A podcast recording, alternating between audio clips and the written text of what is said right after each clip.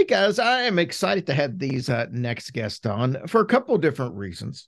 So, first of all, I have Ernie and Denise Pack on there with uh, Pac Man Paranormal, but they were also one of the driving forces in the uh, Saving Waverly Hills. We had uh, Ernie on back when all the lawsuit stuff started going on to tell uh, Tina and Charlie Mattingly's side of the story and uh, to explain what they were doing. And a lot of that stuff now has been resolved.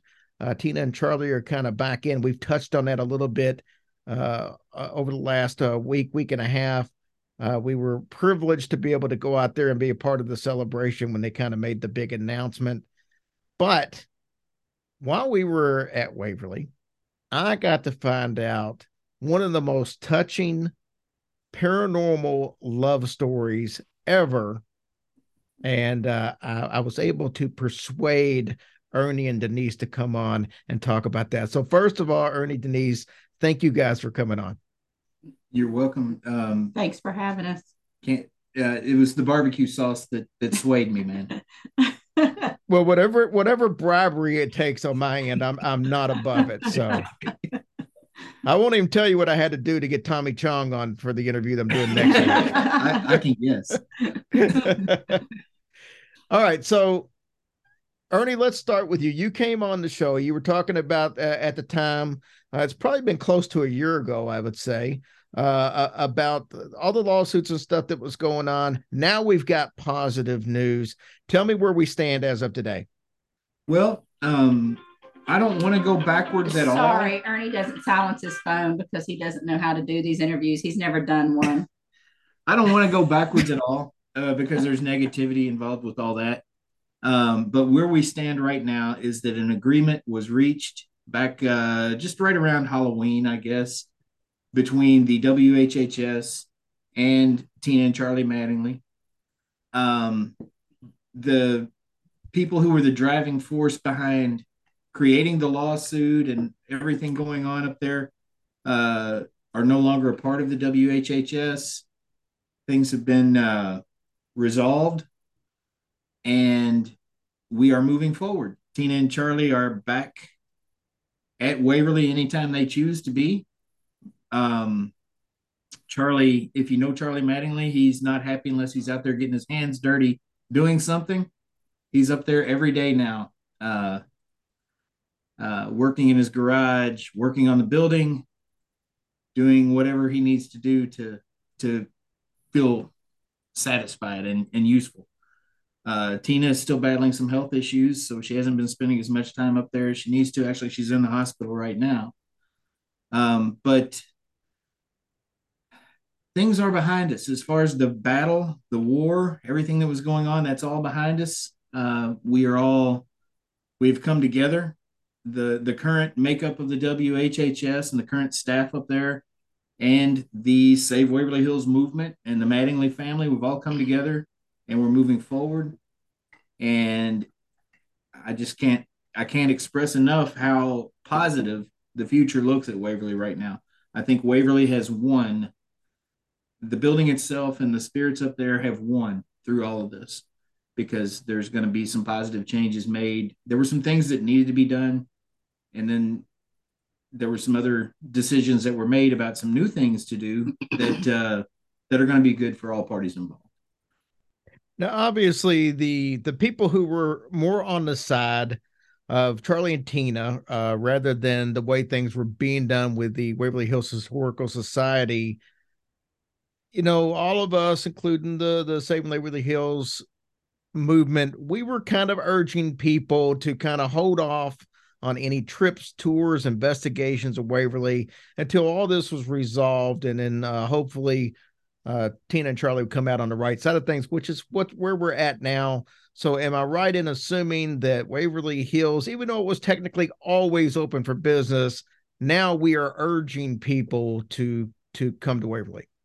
Absolutely. Um, actually, I have just started a job there as of yesterday as public relations director. So it's kind of my job to tell people go buy your tickets. Um, but I firmly am behind that. It's not, I'm not just doing it because they're paying me to do it. Um, there was a lot of money that uh, has has just kind of been dust in the wind over the last couple of years for various reasons. And the building has suffered as a result. The bank accounts are emptied um, through various means. Uh, you know, this this whole situation has been a big part of that, and uh, we need your support. Charlie's got a lot of work to do up there. Uh, the building was kind of neglected over the past couple of years, and there's a leak, a bad leak in the center part of the roof that needs to be taken care of. Uh, if you walked around the building a couple weeks ago when you were up there with us, Jerry, you saw the the plastic covering over the windows. We want to get that off of there, but we can't take that off until we can afford to buy replacement windows. Uh, we're gonna, you know, just pull some plastic off, put a window in, move to the next room, pull the plastic off, put the window in. And it's important to get the money for that as, as quickly as possible because anybody doing a paranormal investigation with plastic on a windy window Yeah. is going to know that that's going to be a problem. Yeah. So I mean, there's a little lot of things that we need to get done quickly, and it's going to take a lot of money to do that. And um, you know, Waverly has always sold itself. Uh, it's been a place that uh, has been on every paranormal TV show. Heck, it's been featured on Supernatural and in motion pictures. Um, it's a famous place, and people want to come to Waverly, no matter what. Uh, but over the past couple of years, a lot of folks who knew what was going on with the legal situation stayed away, and in my opinion, for good reason. If you stand for what's right, I don't. I, I think that that's the thing to do. But uh, now we want those folks back. We need them back. We got a lot of the people that they that they have been missing and wanting back on the hill. A lot of them are back on the hill, including Tina and Charlie.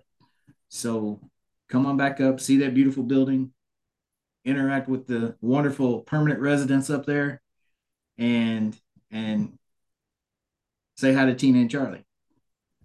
So with that being said, you know, we do a live event in Louisville every year.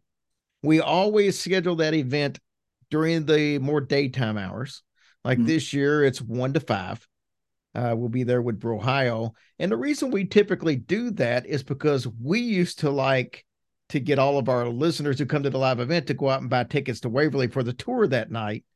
And that gave plenty of people time to get through with what we're doing and get to the seven o'clock and the nine thirty tours that they were doing them. They would vary those times on occasion, but uh, we would usually have about a hundred people between the two tours just buy those tickets up as soon as January hit and it was available.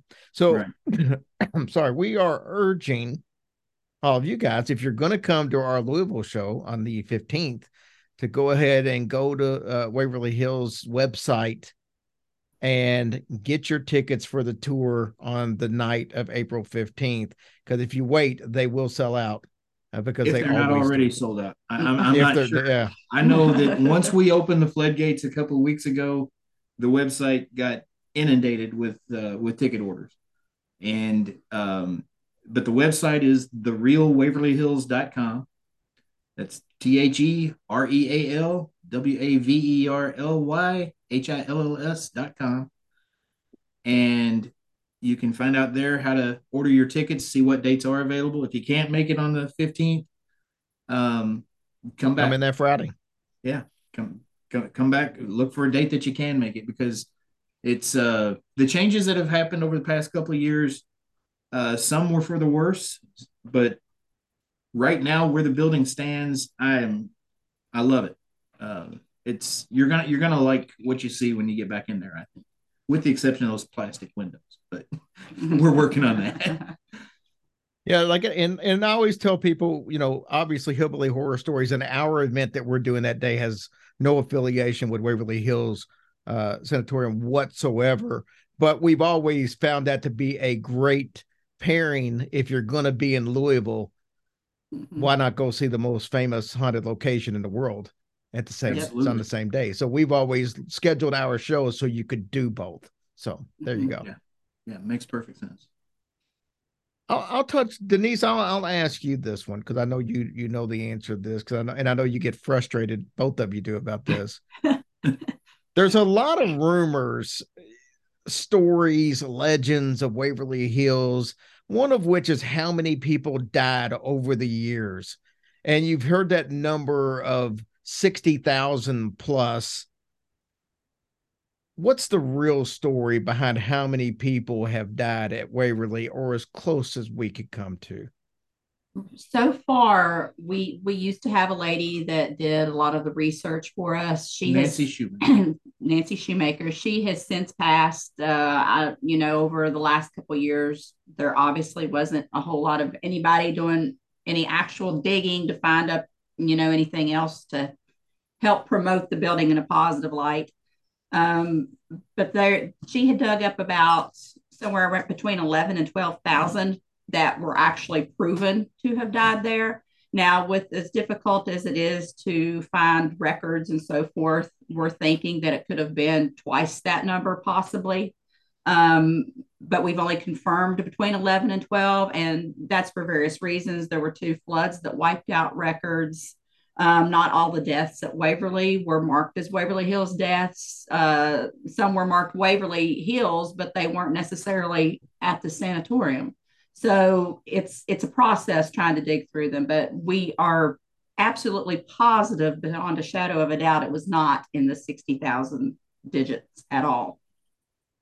Now, did those deaths include the time that it was a nursing home and everything after the time that it was a TB hospital, or is it strictly during the TB hospital days? That that includes the Woodhaven years as well. Yes. Okay. And and that's deaths are not all related to TB. There were lots of people that died for different reasons up there. I mean, obviously, majority of majority of them were t- tuberculosis related, but you did have a lot of suicides. You had people that just died natural death. I mean, there there were a It was lot. a geriatric. a center. geriatric center. There were a lot of deaths that happened there outside of tuberculosis as well. There's at least one documented murder up there where a uh, uh, there was a fight between a couple kitchen staff employees and one of them stabbed the other. So Yeah. there there were there were a lot of deaths up there in various ways over the years.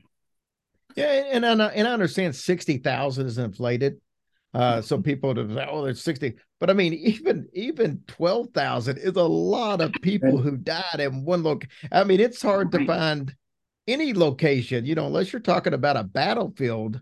Absolutely. Right. There's not Yeah. that many deaths, you know. Absolutely. And I mean, you know, you talk about, I mean, Waverly was a self-contained community. It was, uh, you know, it's 800 acres of property altogether back in the heyday. Uh, so, you know, it's a pretty large area, but still, when you think about 12 to maybe 20,000 deaths occurring on 800 acres, I mean, that's pretty, pretty close to the same ratio as what you get like in Gettysburg or somewhere like that.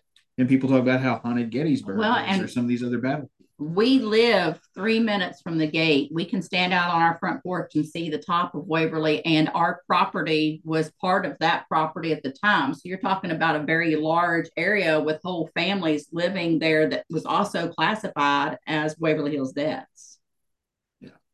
But you, well, you live where you can see the the uh, location now, but eventually you guys are going to be moving from one haunted area straight into a haunted location yourself. So I'm excited about that. Absolutely. Yeah, we are yeah. too. We are very excited about it. Um, it's uh, not too far from here. About 15 minutes. When you Google the name of the the property that we're buying, it comes up. One of the things that comes up on Google is explore Kentucky's most haunted house. So Nice. we saw that, we were like, we're we're buying it.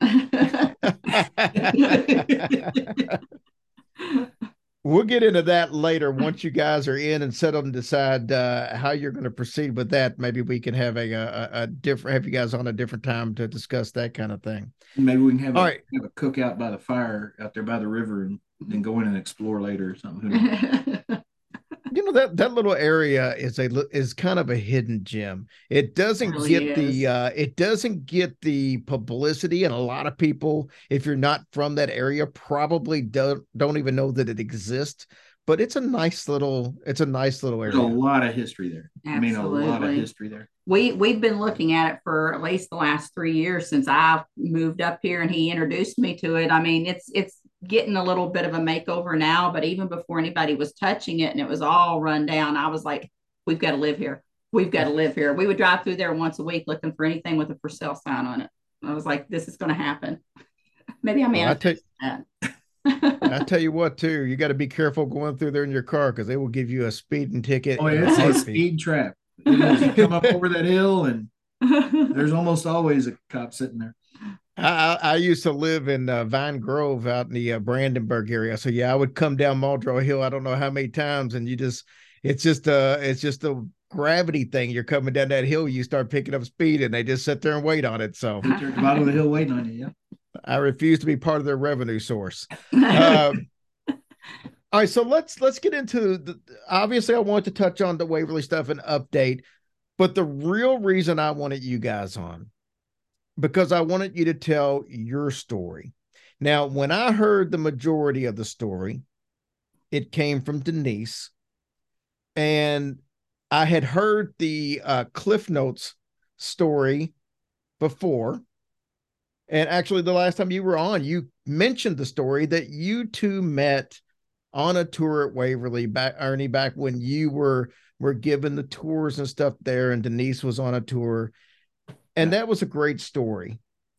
But the version that I got to hear up at Waverly was a lot more detailed, it was a lot more emotional. And quite frankly, I think from a listener standpoint, it was very moving, very inspirational. And I know our listeners would love to hear that version of the story, but I won't force you to tell that version because it's very personal. Uh, and you you were very open at night. Denise was very open that night. It was a side that I hadn't seen of you, Ernie, and that, and there's nothing wrong with that. Trust me. Uh, mm-hmm. uh, I I'm a guy that has a very sensitive side. I'm an open book because I feel like literally I am an open book since I wrote a book that said all these things. but but but I think I, I in my in my way of thinking, I needed to do that because I thought it was important for people to see the version that you know of me now isn't wasn't always the version mm-hmm. that I was. I'm always a work in progress. I think like most of us are. Absolutely. And and I wanted to be an inspiration to people that might be struggling. And a big part of your story was about a time of your life that was very tough and very hard to talk about. But I think I think if you're willing to talk about that tonight and tell the story the way you told it the other night, I think you would be able to help a lot of people more than you would ever realize. All right. Well, let me try to make sure I get everything in there that that is pertinent because there's so I'll many elements you. to this story. uh, I think before we get into how we met exactly, it's best to just kind of talk about yeah what led up to the night we met. I guess. I had worked for the railroad and made really good money, almost six figures. You know, I mean, not great money, but 90,000 right in that ballpark. I had recently lost a job with the railroad. I had broken up from a year long plus relationship. Um, I my young son was living with me. I had custody of him. Um, the I was working two jobs, working at a warehouse, driving a forklift, and working as a tour guide at Waverly Hills to try to keep my head above water. Sleeping four hours a day. Yeah. He went to the warehouse from 7 a.m. to 4 p.m. and he went to Waverly from 7 p.m. to 4 a.m. And would try to grab a couple hours sleep in between each job. but uh, anyway, I was I was doing all I could to try to keep my head above water. Everybody knew Ernie as this fun-loving, happy-go-lucky guy that uh, you know always had a smile on his face and those things. So I had to remain that person. I didn't want to be a different person. I didn't tell anybody about my my struggles, the things that I was really going through. I kept it inside. And like I say, that night shift job that I had was a I was a host for the private overnights at Waverly Hills. On June 19th or June 20th of 2019. Always transpose the 19 and 20. I do too. June 20th of 2019. I had a group come in. I went down to the gate and met a lady down at the gate. There were, I don't know, 10 or 12 of them that had rented the building for the night. Got them in there and was giving them their tour of the building before their investigation started. And when I got up to the fifth floor, the that's an area that's always been very special to me. The area around room 502. If you know anything about room 502, it's one of the more famous stories of Waverly Hills. It's, you know, probably the most famous bathroom in Louisville, Kentucky is room 502 at Waverly Hills. Um, but uh, anyway, that story's always meant a lot to me. It's something that uh, that I've investigated myself in my own time, and then every time I had a chance as an employee at Waverly, I would go up there and try to get some some contact and some communication up there. Because the story that's always been told is that a nurse was having an affair with a married doctor. She had gotten pregnant. Some versions of that story say that she had even contracted tuberculosis. And the doctor, he finds out about her pregnancy and he wants to break off the relationship because, you know, he and his wife both lived there. Uh, and he, he knew that she would find out. So he decided to break off the relationship with the nurse. Well, the nurse gets distraught.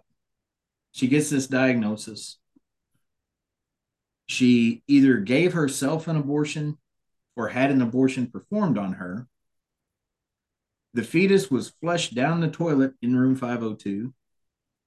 And then she climbed onto a chair, tied a bed sheet around her neck, around a light fixture, and jumped off the chair and hung herself. And that's the story that's been passed down for years. It was told to Tina and Charlie many years ago by a guy who said that he had a relative who actually helped cut the body down.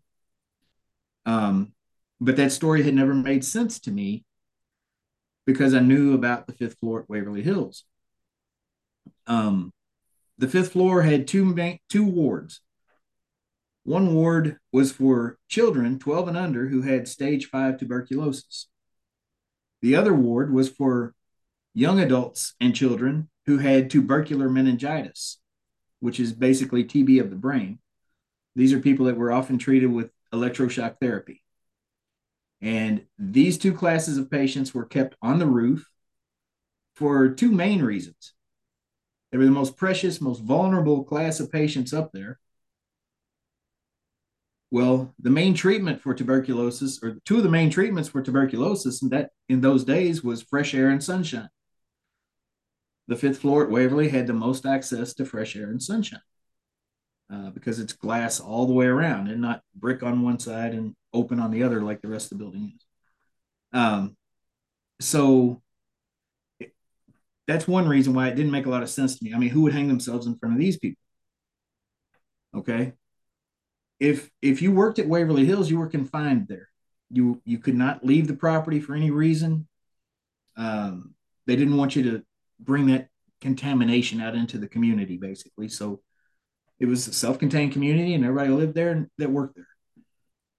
Um, nurses back in the 30s, when we think this happened, were lucky to make $25 a week.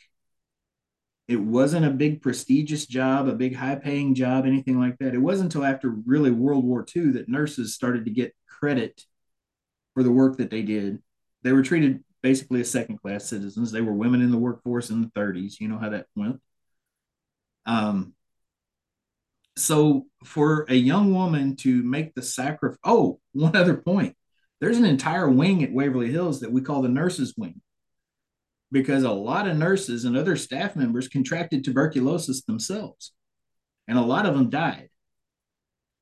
So, for a young woman who made that sacrifice you know, basically sentenced herself to prison, being locked on the hill, could possibly die from tuberculosis herself, not much money, not treated too well, all of those things.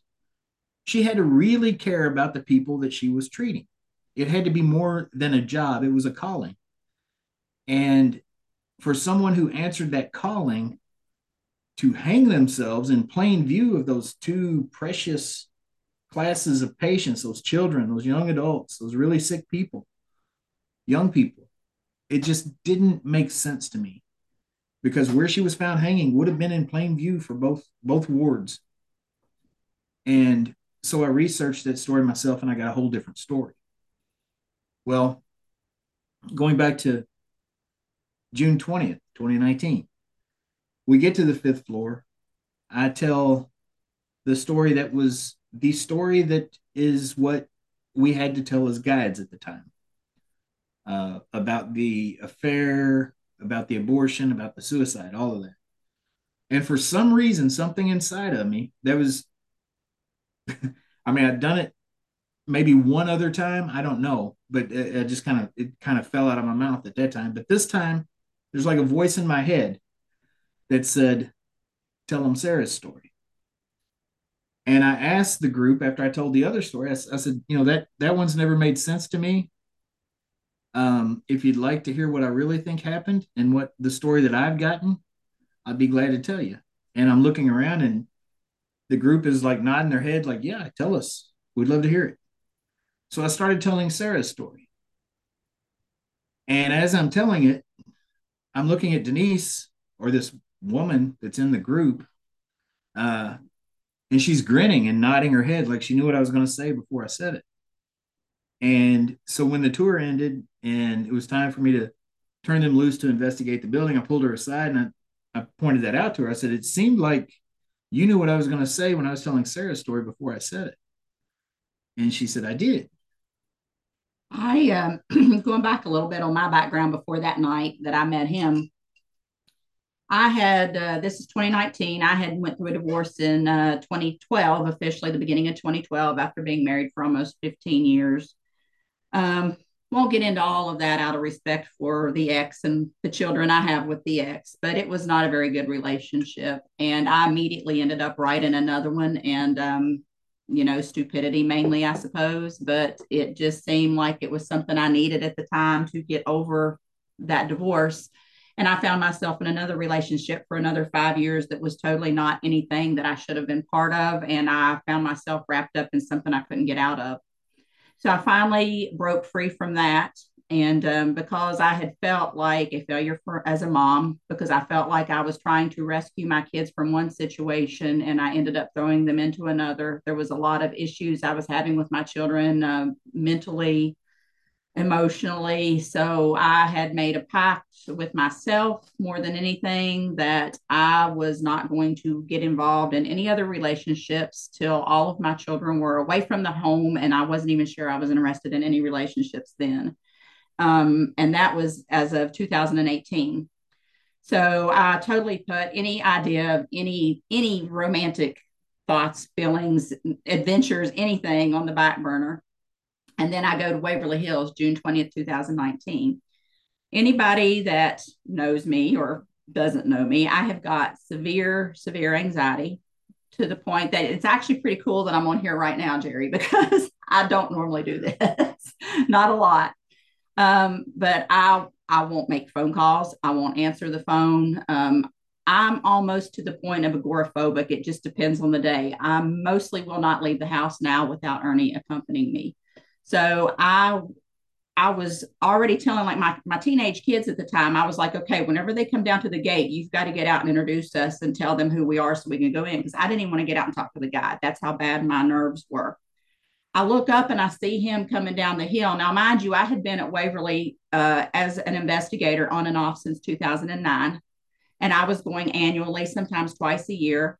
And the building called me back. It just kept calling me back. Well, I had also, over the course of those years, developed this relationship with this nurse up on the fifth floor and did not believe the stories that all the guides had been telling me because I had always heard that same story about the affair, the abortion, etc. So I always spent a lot of time up there.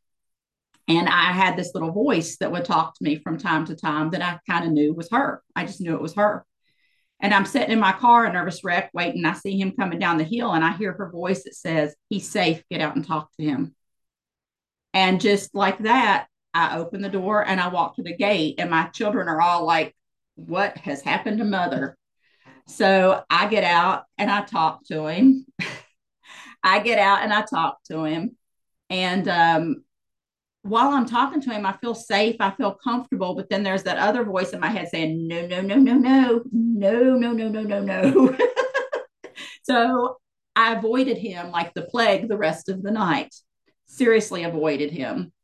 And then we get up on the fifth floor, and he starts telling the story that I had discovered through my own paranormal research for years. He's matching verbatim everything that she had told me. And he was the first guide from 2009 to 2019 that had told that story exactly how I had found it. 10 years I had been going there as a guest, 10 years he had been working there. We never met until that night. So, anyway, we get through that night. Um, I'm avoiding him. There was a couple of times he kind of called me off to go places. I was in the room one time with the girls because we actually had him come in the building with us at one point.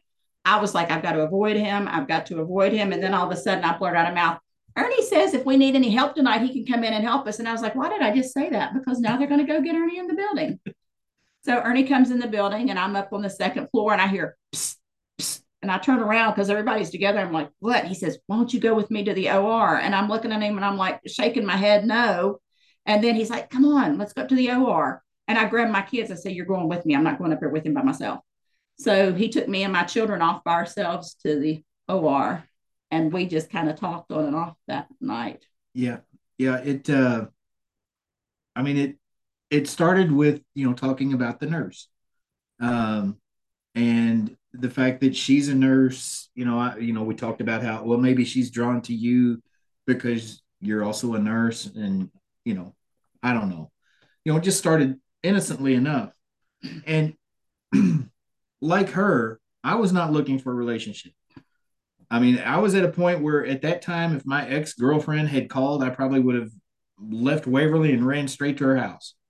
Um, but I was not looking for jumping into another relationship, nothing like that at all. But we'll talk about the next day when. Yeah. Well, I, when I left that night, because I had made this pact with myself, and I'd also promised my children, I said, you know, I know you all have been through a lot over the last few years. I'm not doing any of this anymore, no dating, whatever. And I, my youngest child, especially, I've got four daughters. My youngest child, especially, was like, you know, bravo, bravo, no more anybody in our lives. I've got mom all to myself. Like they were all for me being single. And um, we get in the car and we were not even off the hill yet. And my youngest daughter from the back seat, because three my three youngest children had went with me and they were older at the time, but they were still, you know, teenagers. My uh, youngest said, Mom, I can get behind that relationship. And I was like, What are you talking about? And she was like, You and Ernie. And then my other two that were in there chimed in. They're like, Yeah, mom, y'all were flirting all night. In my mind, I was never flirting. He didn't feel like he was flirting either. We were just being nice. And um, I said, Well, it doesn't matter because I purposely didn't get any of his contact information because I was not setting myself up for failure. I was not putting myself in that situation again. I said, I didn't get any of his information. I know his name's Ernie, but they don't have like a tour guide list on Waverly Hills page or anything. I just know his name's Ernie. We'll probably never see him again.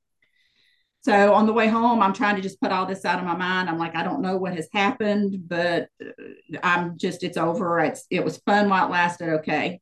I go home, I take my nap because I get home at like 6 a.m. and I sleep till like 11 or 12. And I wake up and I first thing I do is like, let me look at Facebook. I haven't even hardly got my eyes open yet and I open up my Facebook and it says, People you may know, Ernie Pack. So I said, I thought about it for a minute and I thought, okay. And I hear that voice, that little female voice. He sent him a friend's request. And I'm like, all right, let's see what happens. No sooner did I hit send did he receive it. And, and uh I I accepted it. I mean, I it's probably a decision I'll regret for the rest of my life. but no, I mean, I you know, I got back to Waverly that next afternoon, and no sooner than I sat down uh, at the building there did I get this friend's request. And I look and it's Denise Brassel. And I'm like, I recognize that name. And I look, I'm like, oh, yeah, that's the lady that was here last night. Okay and I accept it. And then we start messaging almost instantly, talking about Sarah. Yeah, it was like we were together. Talk. We were still talking about her, and even as I was sending messages, I was like, "This is such a bad idea because this this is not what you know. If I communicate with him too much, this is going to get to a point where I don't want it to be." So I was trying to distance myself but then odd things started happening because you know, Jerry, how hard it is to get into Waverly to get tickets at the height of before all this mess. Well, I happened to have somebody call me or not call me, message me and say, I've got two tickets to a six hour public overnight in two weeks. Do you want them? And I thought, okay yeah, I'll take them. I'll go back up there. Let me see what happens. Because, you know, that voice again, accept them because every fiber of my being screaming, no, you don't want to do that. I'm like, okay, I'll accept them. So I, I, I took the tickets and I thought, okay, I'm going to message him and tell him I've got these tickets. He was like, oh, well, that's cool. Maybe I'll see you before I leave because I don't do the public overnights. I only do the private, but I'll try to say, hey, because I usually help get them started. I'll say, hey, before I go out the door. I'm like, okay, cool. So I'm thinking, okay, that's just another reason it's not meant to be. If, you know, he's not going to be there, even I might or might not be able to say hello to him when I get there. Well, I'm sitting at dinner on my way up there. I stop and eat and a couple of exits away, like nine o'clock at night. And I get a message from him says, guess what? One of the guys that never calls out got sick tonight and they asked me to cover his shift. So I'm going to be your overnight guy tonight. Yeah. and things like that just kept happening. I ended up with three different sets of tickets that year after that first night. After that first night on investigations, I should have not been able to get tickets to. And you know, I just kept it kept you know working out that I would be there, if not the whole night, at least part of the night when she was there on on Friday and Saturday nights, which are not my nights, you know, because I work the private overnights through the week. Now, it's important to note that during this time period of all this happening, even though both of us in our minds are like, we don't need this, that draw was still there because um, I'm I'm not a, a, woman that's I'm not a typical woman. I think Ernie can say that by no means. and uh, so I'm not a chaser or a pursuer, and I certainly wasn't looking for anything. But like I would send him me- messages and not get a reply sometimes for two days, and I'd be like, okay, this just that's where it is. And then I would get that voice saying, he needs you to reach out. Keep, keep pushing him. Keep pushing him. And I kept thinking, this man's going to think I'm insane and I'm trying to chase him and whatever. But I would, I'd be like, okay, I'm to send him another message. And then I would get a reply, sorry, I've just been having a really hard time lately. Because he he got to where he was talking to me, even though we barely knew each other, just through through a few tours, and then of course us messaging we got to be best friends because the the outside Ernie that everybody was seeing was not the inside Ernie that I was getting to know. So on the days he wasn't messaging me, I was worrying because I knew there was more going on until he finally started to tell me the things that were happening. Um, and you and you didn't live in the area at the time, did you? I was in Hendersonville, Tennessee. I was two hours away. Yeah. You know, the the public Ernie that had to uh, you know, show the guests a good time and all of that became a very exhausting life for me. Um, and, you know, putting on that happy face and, and entertaining the crowd, so to speak, uh, took a lot out of me because I was holding so much back what was going on behind the scenes. You know, that's I mean? not was, a ghost screaming behind us, by the way. That's fire, fire truck, back yeah. here. Um, and so when I wasn't having to do that and put on that face, well, you need to tell them what was happening in your private I'm, life. I'm going. I'm getting there. When I wasn't, uh, when I wasn't having to put on the pri- the happy face, I wanted to just isolate from everybody.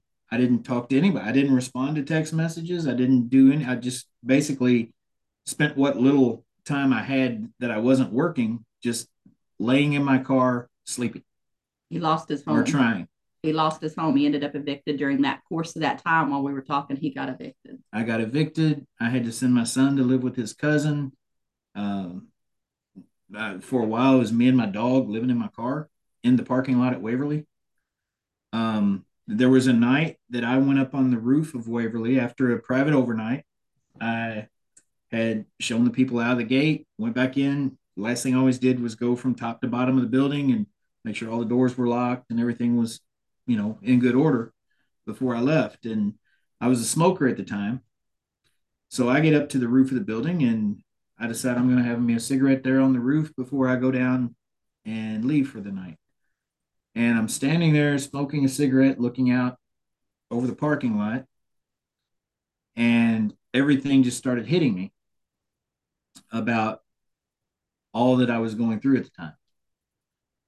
And I thought, if I just stepped up here on this ledge and took one step off of it, I wouldn't be dealing with all that anymore. And I, you know, kind of leaned over on on the ledge and was looking down and thinking when I finish this cigarette, I'm gonna flick it and then I'm just gonna follow it down. That was what was in my head. And I heard that tiny little voice that I'd been hearing for years, the same voice that had called out to me and said the name Sarah that introduced me to Sarah's story to begin with, uh, say call Denise.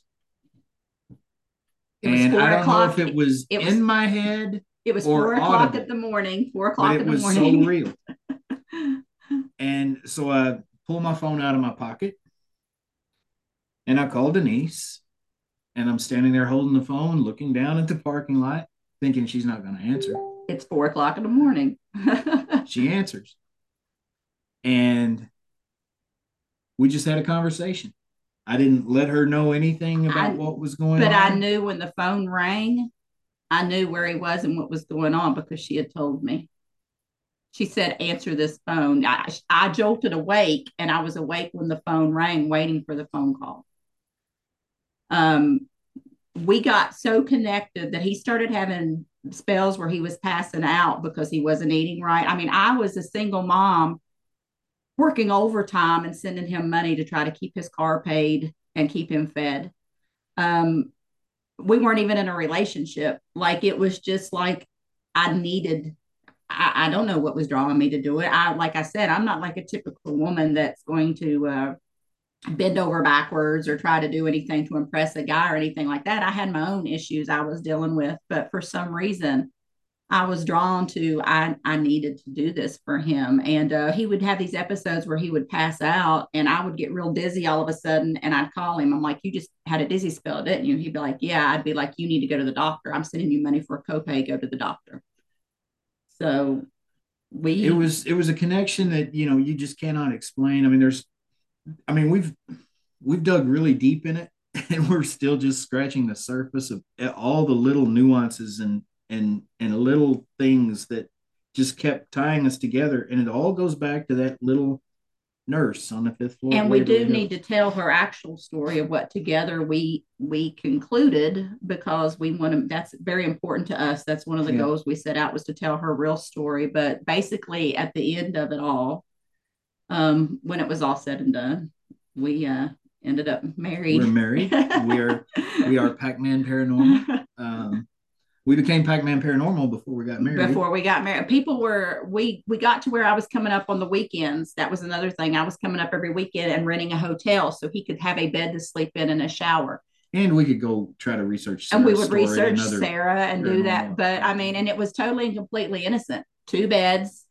Uh, he slept in his. I slept in mine. I'd take him and feed him. Uh, I'd give him what money I could to give him a little pocket cash to eat. I, I, bought his kids Christmas that first time we were together. I bought his kids school clothes.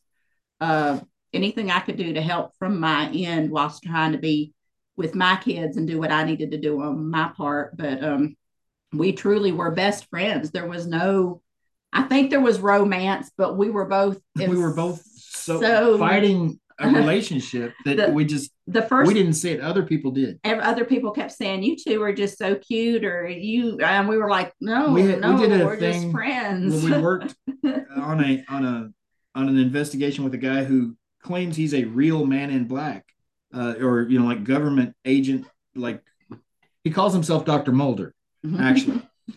And uh and he just kept saying oh you've got you a good one there ernie you've got your good one there. and I'm like, no, no, no, no, we're just friends. And he's like, ah.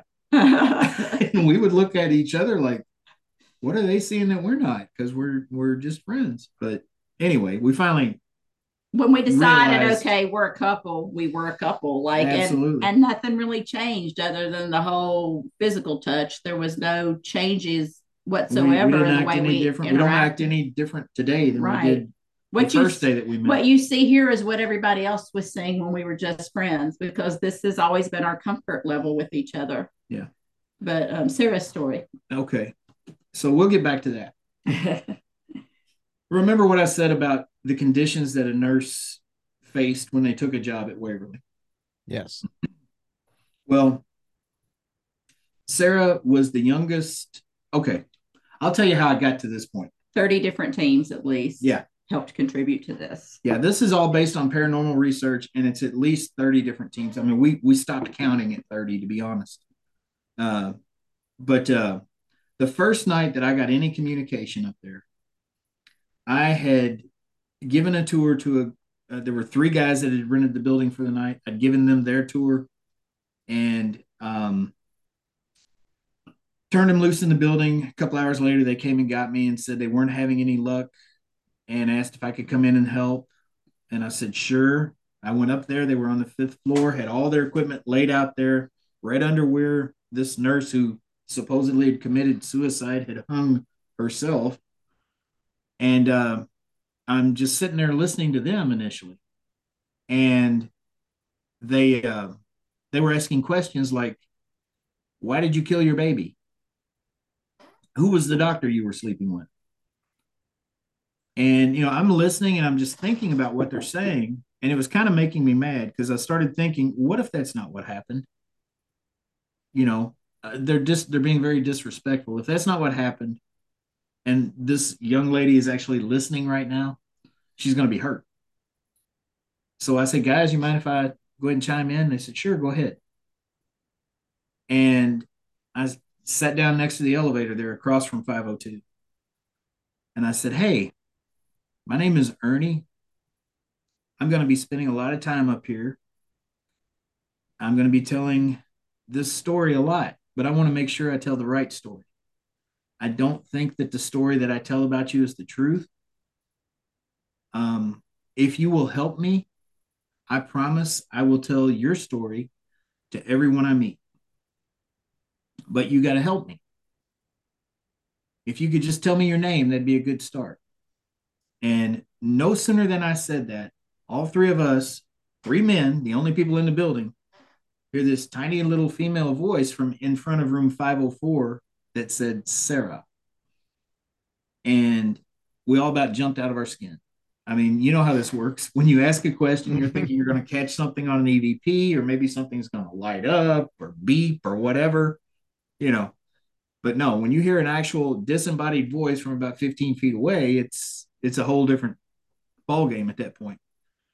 So that little tiny voice saying Sarah started what's now, golly, 14 years of me going up there every chance I get and having conversations with Sarah and asking her to tell me more. And uh, I started piecing together the story a little bit at a time over the years. And uh, And I come along with a few more you pieces. came along with a few more pieces. We started doing a podcast on Paranormal Warehouse at one point, which was a very popular podcast. We'd have 12, 15,000 listeners on there or viewers. And uh, we would tell Sarah's story from time to time, and we'd get messages from other teams. They'd send us their own evidence, their own EVPs or whatever, and help us piece the story together. And it it's real clear now. Um, we're still working on it. I mean, we don't know all the answers, and, and we don't like- have any proof of it. All, Right, we, all we've got is paranormal paranormal, evidence. yeah. Can't say it's any more accurate or any more provable than the other story that's been told for years. But uh, what Sarah has told me and us and many others over the years is that she was the youngest child in her family. She was the runt of the family. That's her word, not mine. Um, she had an older sister she adored, and that older sister contracted tuberculosis and died at the age of 15. Sarah watched that happen as a young child. She decided she wanted to be a nurse. She wanted to help kids who were sick, kids who had TB. So she went to school. She made good grades. She became a nurse. She got the opportunity at the age of 22 to go to work at Waverly Hills. So she did. And um, she loved her job. She was very tiny, very soft spoken. And so they put her on the fifth floor working with those really sick kids. And she was new, so she mostly worked the night shift, a lot of times alone. One night she's up there by herself in room 504 when another staff member came up the steps. Uh, he didn't use the elevator because she never heard a bell. I got a lot of EVPs and Ovilus answers, whatever, that said no bell, no bell. Sometimes on the Ovilus, it would say no bell, like spelled like N O B E L, like the Nobel Peace Prize.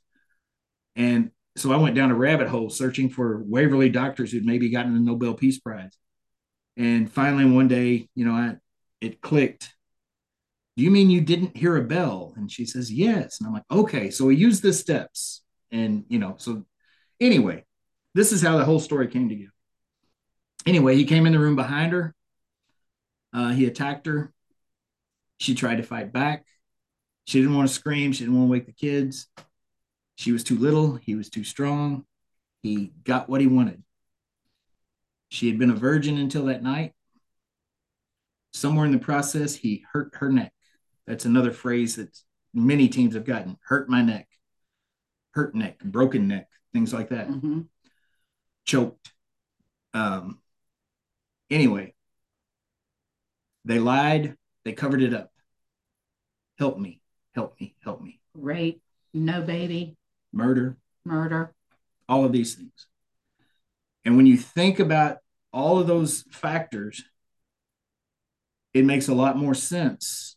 That version of the story makes a lot more sense than what has been told over the years. Um, you know, sexual predator has been around since the beginning of time. It's very possible, even likely, that at some point there was a sexual predator that went to work at Waverly Hills. And remember, they're confined there. They can't go out in the community. If you're a sexual predator and you're looking for a victim, who's the perfect victim? That tiny little nurse that's alone on the night shift, with the only witnesses being these dying children and people considered crazy because they've had electroshock And, therapy. and what better way to cover up the rape of a virgin because they assumed that she'd done an abortion because of the bleeding between the legs. And so that was a good cover up there as well. I mean, the whole the whole story that's been pieced together through paranormal evidence, not just from me, not just from Denise or us together, but from multiple teams from around the world, we've just also, makes a lot more sense. We also have um, spoken to or had other people associated with us uh, spoke to other um, like there was a lady whose mother had worked there at that time that had been ceased, since deceased when we spoke to this lady but she said one of the stories her mother used to tell us about her time at waverly hills was how the male staff did often uh, discriminate against obviously and abuse the female staff. And so there was a lot of that happening at that day and day and age you know the 30s it was not unreasonable to assume anyway. So, you know, like I say, I had made that promise to Sarah that I would tell that story if she'd help me every chance I got. So you've given me a chance to tell it. And uh, I'm keeping that promise and I'll always keep it. Well, guys, unfortunately, we're at that time where I have to wrap stuff up, but I want to end on this. Uh, you guys have matching tattoos. You want to talk about that real quick? Yeah, they are of the five oh. You can't see them on the radio, or if you're a listener right now, you can't see them. But we've go, both got the 502 tattoos on our It's right the forearms. font of the door, the actual Yeah, font. we took we took a photograph of the actual number on the door at Waverly to our tattoo artist and had him replicate it into tattoos. And uh, you know, Sarah's Sarah's a part of us. And Yeah. uh, that gives us the conversation piece when people ask. It gives us an opportunity to tell Sarah's story, so we tell it every chance we get. So, as I stated at the beginning, this is a paranormal love story for the ages, and knowing the both of you, seeing the way you are uh, with each other, not only on Facebook, but in person for a little bit of time. I've been able to do it. There is a genuine love between you two. And if ever two people were meant to be together, you two were meant to be together. And I, and I told you the same thing that, you know, I felt like Tracy and I had some things, not as paranormal as you guys had, to kind of push us together, right time, right place uh, for both of us. And I think you two found the right people at the right time with each other. And uh, I, I think the paranormal aspect just even adds that much more to it. But Ernie, everything you were going through at the time to to literally be on a ledge, thinking about just being done with everything, and knowing that both of you uh, were there for each other at that exact moment. Uh, it's just an awesome story, and and I'm I'm glad that you guys shared it. Well, uh, thank you for letting us. Uh, we we've been told that we need to write a book, we need to have a movie made about this, all of those things, and uh, we we are in the process of writing a book. It's have been for a couple years very now. Very slow. Life kind of got in the way. Uh, that would be a movie I would watch, though. I would watch. I would watch that movie. That that sounds like a movie. So uh, perfect. It really does. It really does. One more time, give out the. uh How can people follow you guys on uh on the internet? Well, we are Packman Paranormal. P A C K M A N uh, just like our last name, uh, Packman Paranormal. Ernie We've Pack fa- and Denise Pack. We both yes. have Facebook pages. Yeah, and we uh, we are also the founders of the Save Waverly Hills Facebook group. You can find us on there. And for folks that are wanting to book Waverly Hills, go to therealwaverlyhills.com and find you an open date and get in there. And hopefully we'll be up there again soon to give tours mm-hmm. again and continue telling Sarah's story when we can. All right, guys. I can't thank you enough for coming on. I appreciate it. thank, thank you. you enough for having us, Jerry. It's good, good talking to you always. Mm.